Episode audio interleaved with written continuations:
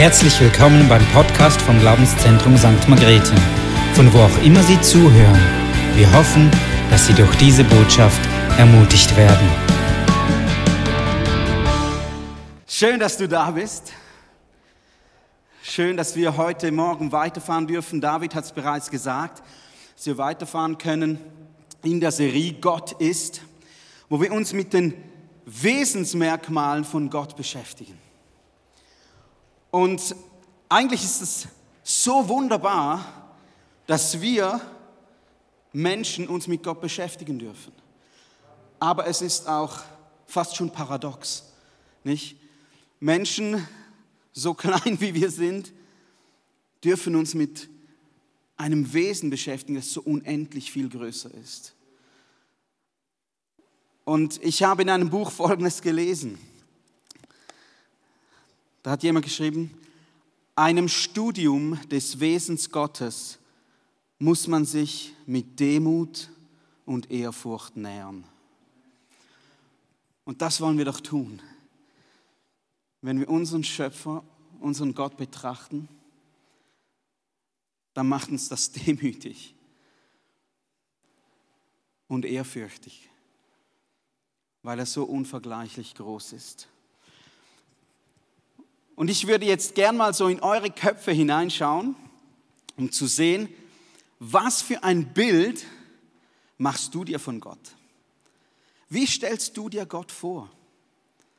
Wer ist er für dich? Und es gibt ganz, ganz verschiedene Gottesbilder.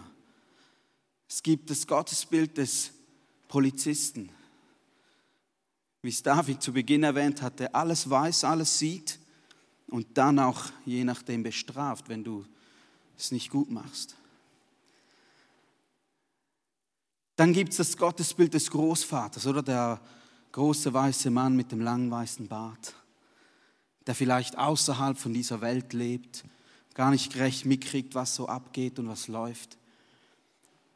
Dann gibt es das Gottesbild des höheren Wesens, so, es wird wahrscheinlich schon etwas sein, wenn ich mir das alles so anschaue, aber es ist unpersönlich. Und so haben Menschen ganz, ganz verschiedene Gottesbilder. Und wir setzen uns das oft zusammen. Und auch wenn wir über Gott nachdenken, dann denken wir, ja, es gibt Eigenschaften Gottes, die mag ich und die betone ich dann auch. Zum Beispiel, dass Gott ein liebender Vater ist. Ach, das tut mir gut aber dass er auch ein gerechter Richter ist, wie uns die Bibel sagt, uh, das eher nicht. Und so stellen wir uns unser Gottesbild zusammen. Aber weißt du was? Gott ist einfach der, der er ist. Er richtet sich nicht nach unseren Vorstellungen. Gott muss sich nicht erklären. Gott muss sich nicht beweisen. Er ist einfach. Und genau so stellt er sich in der Bibel vor. Ich bin, der ich bin der ewig Seiende. Und weißt du was? Wir können das auch nicht erfassen.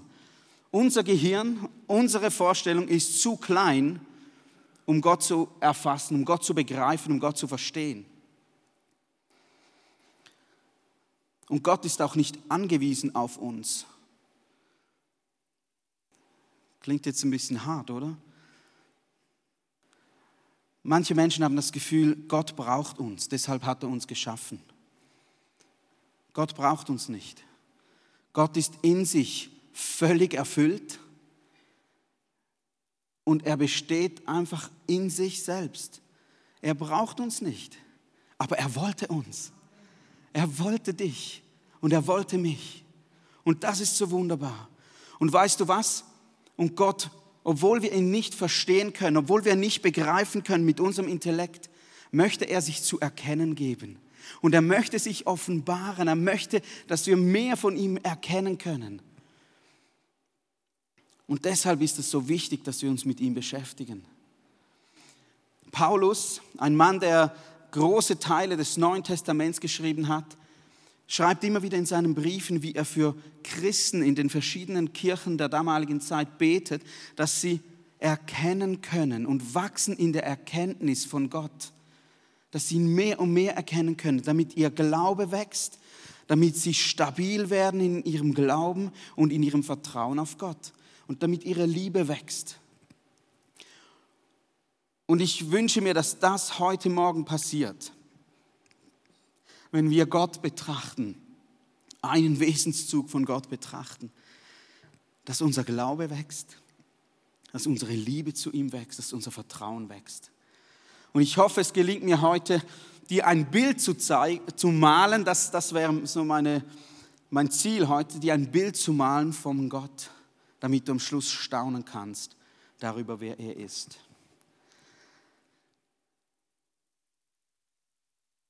Ich möchte mit euch eine Stelle aus Jeremia lesen. Der Prophet Jeremia schreibt folgendes im Kapitel 32, Vers 17 schreibt er, ach Herr, Herr, siehe, du hast den Himmel und die Erde gemacht mit deiner großen Kraft und mit deinem ausgestreckten Arm. Dir ist nichts unmöglich. Dir ist nichts unmöglich. Heute wollen wir die Allmacht Gottes betrachten. Ich möchte noch beten. Vater im Himmel, ich danke dir, dass wir uns heute Morgen mit dir beschäftigen dürfen. Dass wir staunen dürfen über der, der du bist. Herr, wir werden dich niemals begreifen können. Aber ich bitte dich, dass wir heute Morgen mehr erkennen dürfen, wer du bist. Dass wir wachsen dürfen im Vertrauen zu dir. Amen. Amen. Vielleicht hast du viel mehr Fragen als Antworten über Gott. Und weißt du was, das ist okay. Denn wie gesagt, er ist viel zu groß, als dass wir ihn begreifen können. Und auch heute Morgen werden längst nicht alle Fragen beantwortet sein, die du hast. Aber wir wollen mehr von ihm lernen. Und das Wort Allmacht oder die Eigenschaft, die Wesenseigenschaft von Gott, die Allmacht genannt wird, dass Gott fähig sei, alles zu tun, wurde sehr, sehr viel diskutiert, auch in der Philosophie. Und man versuchte genau mit diesem Begriff Allmacht eigentlich Gott wegzudiskutieren. Es gibt ein sogenanntes Allmachtsparadoxon, ein Vergleich, der sehr oft zitiert wird, gerade in der Philosophie, um quasi zu beweisen, dass es keinen allmächtigen Gott geben kann und ergo auch keinen Gott geben kann. Und das geht folgendermaßen. Und zwar hat man die Frage gestellt, kann Gott einen Stein erschaffen, der so schwer ist, dass er ihn selbst nicht mehr heben kann? Und das hat viele Menschen verwirrt, weil wenn er den Stein schaffen kann, ihn aber nicht heben kann, dann ist er nicht allmächtig, weil er ihn nicht heben kann. Und wenn er ihn nicht erschaffen kann, dann ist er auch nicht allmächtig. Also ergo Gott ist nicht allmächtig, es kann ihn also nicht geben. Es gibt aber ein Problem in der Logik bei diesem Argument.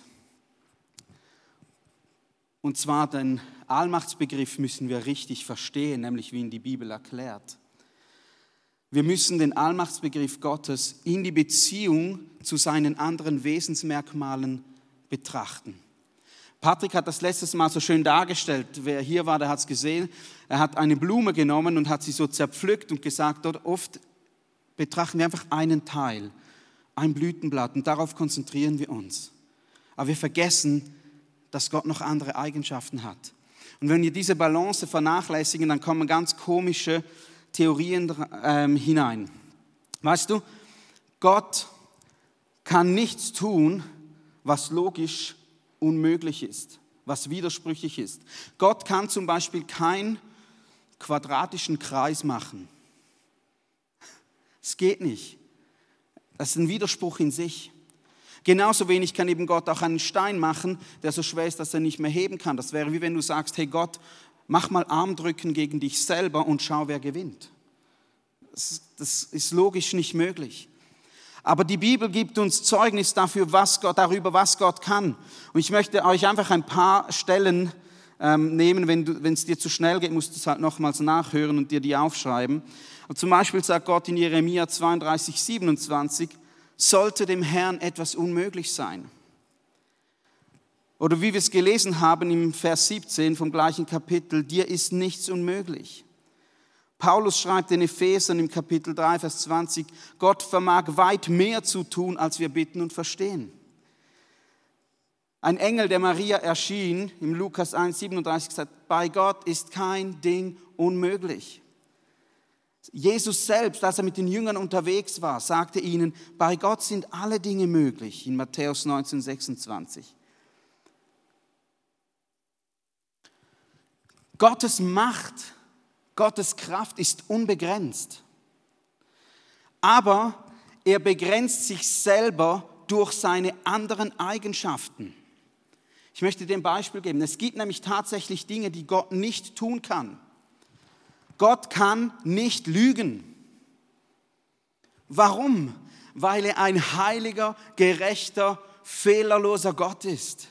Deshalb kann er nicht lügen. Gott kann nicht sündigen. Gott kann auch niemanden zur Sünde verführen, sagt uns die Bibel in Jakobus. Es gibt Dinge, die Gott nicht tun kann, weil sein Wesen, seine anderen Wesensmerkmale, seine Macht eingrenzen. Und ich sage dir eins, das ist gut für dich und mich. Wenn es diese Grenzen nicht geben, dann müssen wir Angst haben vor Gott. Ein allmächtiger Gott, der alles tun kann, aber zum Beispiel nicht durch seine Liebe sich selber begrenzt. Schrecklich. Und ich hoffe, ihr könnt nachvollziehen, was ich meine, wenn wir davon reden, dass Gott allmächtig ist. Gott vermag alles zu tun, aber er begrenzt sich selbst durch seine anderen Wesenseigenschaften wie Liebe, Heiligkeit, Unveränderlichkeit. Darüber wird Patrick dann auch nächsten Sonntag noch etwas mehr sagen. Gott kann also nichts tun, was seinem eigenen Wesen und seinem eigenen Charakter widerspricht. Kann Gott also einen Stein erschaffen, der schwerer ist, äh, so schwer ist, dass er nicht heben kann? Nein. Warum nicht? Weil Gott kann sich nicht verändern. Er ist derselbe gestern, heute und in alle Ewigkeit. Er kann nicht einfach aufhören, allmächtig zu sein. Ist Gott trotzdem allmächtig? Ja, ist er. Aber er schränkt sich selbst ein. Weißt du, die Allmacht Gottes könnten wir eigentlich so definieren. Gott kann alles tun, was seinem Willen entspricht. Alles, was er will, kann er auch umsetzen. Gottes Allmacht ist eigentlich sein Wille in Tat umgesetzt. Und ich habe von jemandem, der, der sehr viel ähm, cleverer ist als ich, ein Zitat ähm, gefunden. Wayne Grudem, ein Theologe äh, aus Amerika, Professor, der sagt Folgendes, die Allmacht Gottes bedeutet, dass Gott fähig ist, seinen ganzen heiligen Willen auszuführen. Das ist es, was wir verstehen müssen, wenn wir von Gottes Allmacht sprechen. Und wir können so froh sein, dass Gott gute Dinge will für uns. Und wir werden jetzt ein bisschen anschauen, wo denn das sichtbar wird in unserem Leben. Wo wird das sichtbar? Gott gibt sich zu erkennen in seiner Allmacht. Und das Erste, was wir anschauen, ist die Schöpfung. Es liegt auf der Hand irgendwie, oder? Dass wir die Schöpfung betrachten. Ich möchte dir mal zwei Verse vorlesen. Der erste steht im Psalm 19, Vers 2. Der Himmel erzählt die Herrlichkeit Gottes und das Himmelsgewölbe verkündet seiner Hände Werk. Die Schöpfung zeigt uns das. Paulus schreibt den Römern im, Vers 1, äh, im Kapitel 1, Vers 20, seit der Erschaffung der Welt sind seine Werke ein sichtbarer Hinweis auf ihn, den unsichtbaren Gott, auf seine ewige Macht und sein göttliches Wesen. Die Schöpfung zeigt uns etwas von dieser Allmacht Gottes. Und ich weiß, auch hier gibt es verschiedene Glaubensansätze. Manche glauben, dass das Universum aus dem Nichts entstanden ist. Ist okay. Ich persönlich glaube das nicht. Ich glaube, dass ein Designer dahinter steckt. Denn selbst bei jedem Stuhl wissen wir, dass der sich nicht selber so zusammengesetzt hat und wahrscheinlich die Wahrscheinlichkeit, dass das irgendwann aus Holz und Stoff einfach passieren wird, ist so verschwindend klein, dass selbst jeder Statistiker anerkennen muss, hm, schwierig. Geschweige denn die komplexen Abläufe, die wir im Universum sehen, ob wir in den Makrokosmos hinausgehen oder in den Mikrokosmos hineingehen. So gewaltige, komplexe Abläufe, die einfach bestehen. Wie sich die, die Erde um die Sonne dreht zum Beispiel, im richtigen Abstand entfernt zur Sonne. Würde die Erde ein bisschen näher an der Sonne sein, würde sie aufgrund der Gravitation immer näher zur Sonne hingezogen und von ihr verschlungen werden. Wäre sie ein bisschen weiter weg, würde sie ins Weltall hinauswandern. Das Kräfteverhältnis ist genau richtig eingestellt, dass die Erde in ihrer Geschwindigkeit, sie hat die richtige Geschwindigkeit, um der Gravitation entgegenzuwirken. Das ist gewaltig. Schau mal, durch deinen Körper pumpt das Herz 8000 Liter Blut pro Tag mit etwa 100.000 Schlägen. Es macht es einfach so, es läuft einfach. Hey, das ist erstaunlich. Es gab einmal äh, einen Computer in Japan, der sogenannte K-Computer, den haben sie 2012 zusammengebaut. Das war damals, ist jetzt schon wieder eine Weile her, wurde unterdessen abgelöst von noch größeren äh, Computern. Das war damals der größte und schnellste Rechner, den es gab.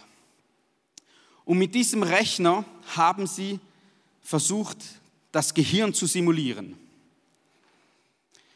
Und das war ein Riesenraum. Ich könnte mir vorstellen, wahrscheinlich etwas so groß wie der Raum hier, voll mit Computern, vollgestellt mit Prozessoren. Und sie haben das Gehirn simuliert für eine Sekunde und ein Prozent Hirnaktivität konnten sie simulieren.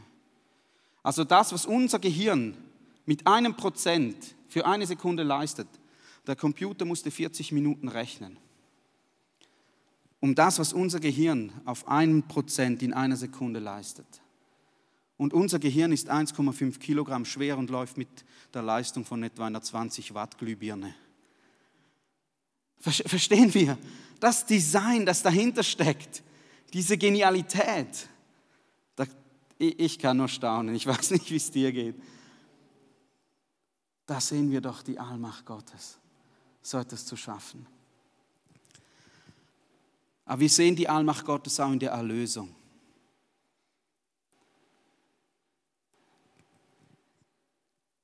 Gott hat beschlossen, dass sich der Mensch aus freiem Willen für ihn entscheiden soll. Immer wieder kommt die Frage, ja, warum hat denn Gott nicht gemacht, dass wir sowieso alle äh, an ihn glauben?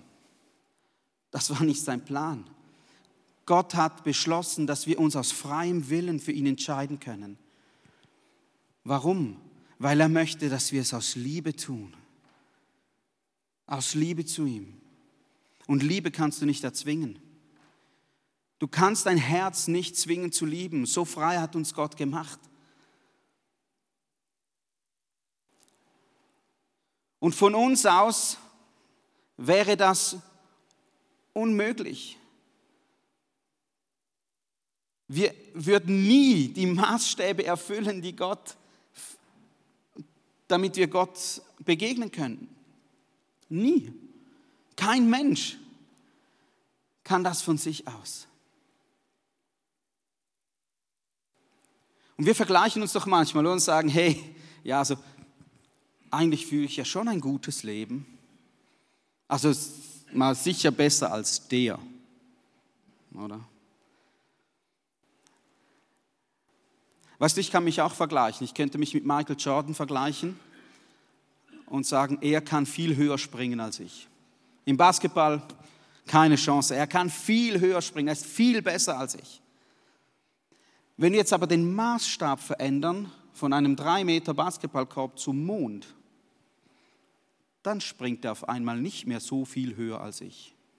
Schon etwas, aber nicht mehr so viel. Auch er würde den Mond nie erreichen mit seiner Sprungkraft. Und so haben wir unsere Ethik und unsere Moral entwickelt und haben das Gefühl, wir können von uns aus gut sein und, und Gott begegnen. Vergiss diese Hose. Das geht nicht. Er ist so perfekt, er ist so wunderbar, so einzigartig, dass wir nie ein Gegenüber wären für ihn. Aber er hatte einen Plan. Er hat die Möglichkeit geschaffen, dass wir uns frei für ihn entscheiden können und er hat uns auch die Türe aufgestoßen indem er seinen Sohn für uns auf diese Welt gab. Indem er für uns am Kreuz gestorben ist und seine Liebe den größten Ausdruck fand überhaupt. Ich gebe mich hin für dich.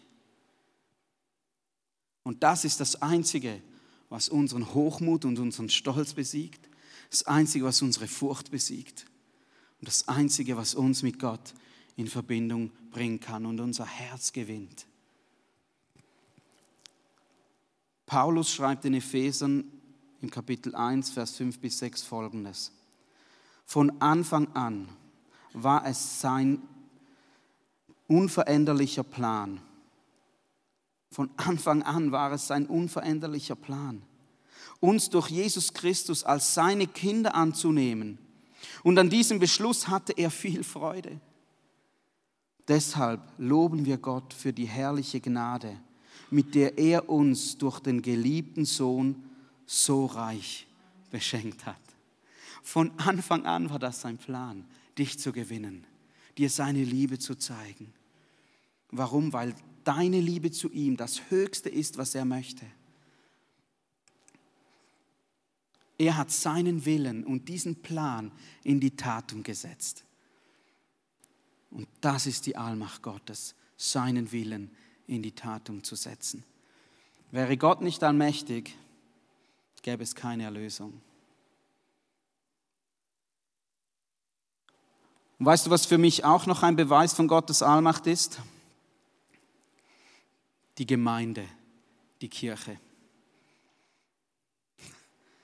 Hey, so ein Haufen Leute wie du und ich, unvollkommen, fehlerhaft, und Gott hat sich entschieden, mit dir und mit mir sein Reich zu bauen.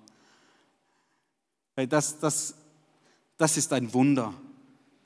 Echt, das ist ein Wunder. Lauter Menschen, die eigentlich unvollkommen sind, die fehlerhaft sind, die es nicht auf die Reihe kriegen. Aber Gott hat gesagt, durch dich und durch mich will ich mein Reich bauen. Durch dich will ich Menschen erreichen. Durch dich will ich zeigen, wie gut ich bin. Das ist ein Wunder und ein Zeichen für seine Macht. Denn wir würden das nie auf die Reihe kriegen selber.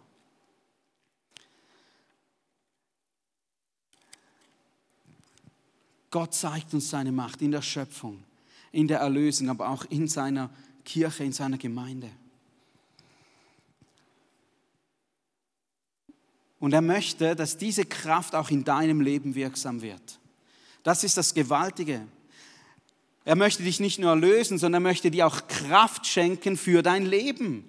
Er möchte dich Anteil haben lassen an seiner Kraft. Lasst uns das anschauen. Das ist mein dritter Punkt, mein dritter und letzter Punkt. Und wir brauchen seine Kraft, glaub mir. Wir lesen mal miteinander die zwei Verse, und zwar aus Epheser 1, Vers 19 bis 23 und dann Apostelgeschichte, die sind gerade auf der gleichen Folie, die kannst du anzeigen. Ich bete, dass ihr erkennen könnt, wie übermächtig groß seine Kraft ist, mit der er in uns, die wir an ihn glauben, wirkt. Es ist dieselbe gewaltige Kraft, die auch Christus von den Toten auferweckt hat und ihm den Ehrenplatz an Gottes rechter Seite im Himmel gegeben hat. Diese gleiche Kraft ist in uns wirksam. Als Jesus, bevor in den Himmel ging, sagt er zu seinen Jüngern folgendes, aber ihr werdet Kraft empfangen, wenn der Heilige Geist auf euch gekommen ist und ihr werdet meine Zeugen sein, sowohl in Jerusalem als auch in ganz Judäa und Samaria und bis ans Ende der Erde. Ihr werdet Kraft empfangen. Kleine Begrenzung, gell? das heißt nicht, dass wir dann auf einmal allmächtig wären. Das wäre zwar eine coole Vorstellung, oder? So zu Hause beim Staubsaugen einfach mal rasch die Couch anheben und dann äh, drunter zu saugen. Ich darf das immer für meine Frau dann tun. Wäre manchmal auch schön, einfach so hochheben. Oder die Reifen wechseln beim Auto, weißt du? Die Reifen sind gewechselt. Eine tolle Vorstellung. Aber wir sind nicht allmächtig. Wir werden auch nicht allmächtig, wenn wir die Kraft Gottes empfangen. Aber der, der in uns ist, der ist allmächtig und der vermag alles. Und wir haben am Anfang definiert, was die Allmacht Gottes bedeutet. Die Allmacht bedeutet, dass er seinen Willen in Tat umsetzen kann. Und das ist das, wozu er uns befähigt mit dieser Kraft. Er befähigt uns, dass wir seinen Willen in Tat umsetzen können. Es ist nicht für unseren Eigennutz, diese Kraft, die er uns gibt sondern sie dient dazu, dass wir seinen Willen umsetzen können. Was heißt das? Seinen Willen umzusetzen. Das heißt, dass wir nach seinen Maßstäben leben können und anderen Menschen dienen sollen. Das heißt es. Schau mal, wollen wir das von uns aus oft? Nee. Auch Paulus hat damit gerungen. Er schreibt den Römern, das, was ich tun sollte, tue ich nicht. Und das, was ich nicht tun sollte, das möchte ich gerne tun. Und er schreibt von diesem Spannungsfeld. Eigentlich möchte ich nach Gottes Maßstab leben, aber ich tue doch nicht das, was, was ich tun sollte. Und so geht es uns doch auch oft. Aber weißt du was? Gott schreibt, er schenkt uns das Wollen und das Vollbringen. Er hilft uns, er gibt uns Starthilfe mit seiner Kraft. Er gibt uns Starthilfe, dass wir seinen Willen tun können, dass wir nach seinen Ordnungen leben können. Weißt du, meine Natur, die würde vielleicht Menschen ablehnen. Sie haben mich verletzt und ich lehne sie ab. Aber Gottes Kraft in mir hilft mir, dass ich selbst diese Menschen lieben und annehmen kann. Das ist nicht meine Kraft, aber Gott hilft mir dabei. Meine Natur würde vielleicht gerne streiten, diskutieren, aber Gottes Kraft hilft mir, Frieden zu stiften und den Menschen mit Güte zu begegnen. Meine Natur würde gerne ausflippen, sich aufregen, aber Gottes Kraft hilft mir, geduldig zu sein Meine Natur würde gerne nachtragen. Aber Gottes Kraft hilft mir zu vergeben, loszulassen. Das fällt mir selber schwer, aber ich darf mit Gottes Kraft rechnen. Meine Natur wäre gerne zornig über Dinge, die vielleicht ungerecht erscheinen. Aber Gott gibt mir die Kraft, freundlich und gütig zu sein. Es ist nicht so, dass ich das immer schaffe, das wissen wir alle. Aber wir wurden mit dieser Kraft ausgerüstet und wir können das in Anspruch nehmen und wir können versuchen, darin zu leben und jeden Tag darin zu wachsen. Dort wird Gottes Kraft sichtbar in deinem und meinem Leben. Er gibt uns auch die Kraft durchzuhalten. Er gibt uns die Kraft durchzuhalten, wenn es mal unbequem wird wenn die Umstände vielleicht nicht so rosig sind und ich vielleicht aufgeben wollte. Aber Gott schenkt mir die Kraft durchzuhalten. Und er schenkt mir die Kraft, anderen Menschen zu dienen. Er schenkt es mir, dass ich praktisch helfen kann. Er schenkt es, dass ich Worte der Ermutigung, des Trostes, vielleicht auch Worte des, der Weisheit, gute Rat geben kann. Er schenkt es mir, dass ich für Leute stark sein kann. Er schenkt es mir, dass ich mit Leuten mitleiden kann. Dass ich mich von ganzem Herzen mit ihnen identifizieren kann. Er hilft mir zu beten, wo ich selbst nicht mehr beten kann. Er hilft mir, von seiner Botschaft, von seiner frohen Botschaft zu verkündigen. Und ein Zeuge zu sein von ihm selbst. Er hilft mir im Alltag. Und weißt du, wir haben gehört, er ist allmächtig. Er ist allgegenwärtig, er ist immer mit dir. Er ist allwissend, er kennt alles in deinem Leben und was dein Leben beschäftigt. Und er hat einen Plan. Und er ist fähig, diesen Plan mit dir zu vollenden. Gott ist so gewaltig und mächtig. Er schuf das Universum mit allem, was wir sehen und nicht sehen können. Und neben diesem Gott kann niemand von uns bestehen. Und dieser allmächtige Gott liebt den Menschen so sehr, dass er für ihn am Kreuz gestorben ist, die Schuld auf sich nahm, um Vergebung möglich zu machen. Wie entscheidest du dich? Wie entscheidest du dich? Aber nicht nur das, sondern er gibt dir auch Kraft. In Matthäus 28, ganz am Schluss, die Verse 18 bis 20, als Jesus sich verabschiedet von seinen Jüngern, sagt er, mir ist gegeben alle Macht im Himmel und auf der Erde. Dann gibt er ihnen den Auftrag, was sie tun sollen. Und am Schluss sagt er, und ich bin bei euch alle Tage bis ans Ende der Welt. Das ist unser Gott. Das ist unser Gott. Ich wollte dir ein Bild malen von dem, wer Gott ist. Ich hoffe, dass du oder dass es mir gelungen ist, dir ein bisschen aufzuzeigen, wer Gott ist. Und ich hoffe, dass du das mitnehmen kannst in die nächste Woche und dann mit Jeremia sagen kannst, dir ist nichts unmöglich. Jesus, ich danke dir.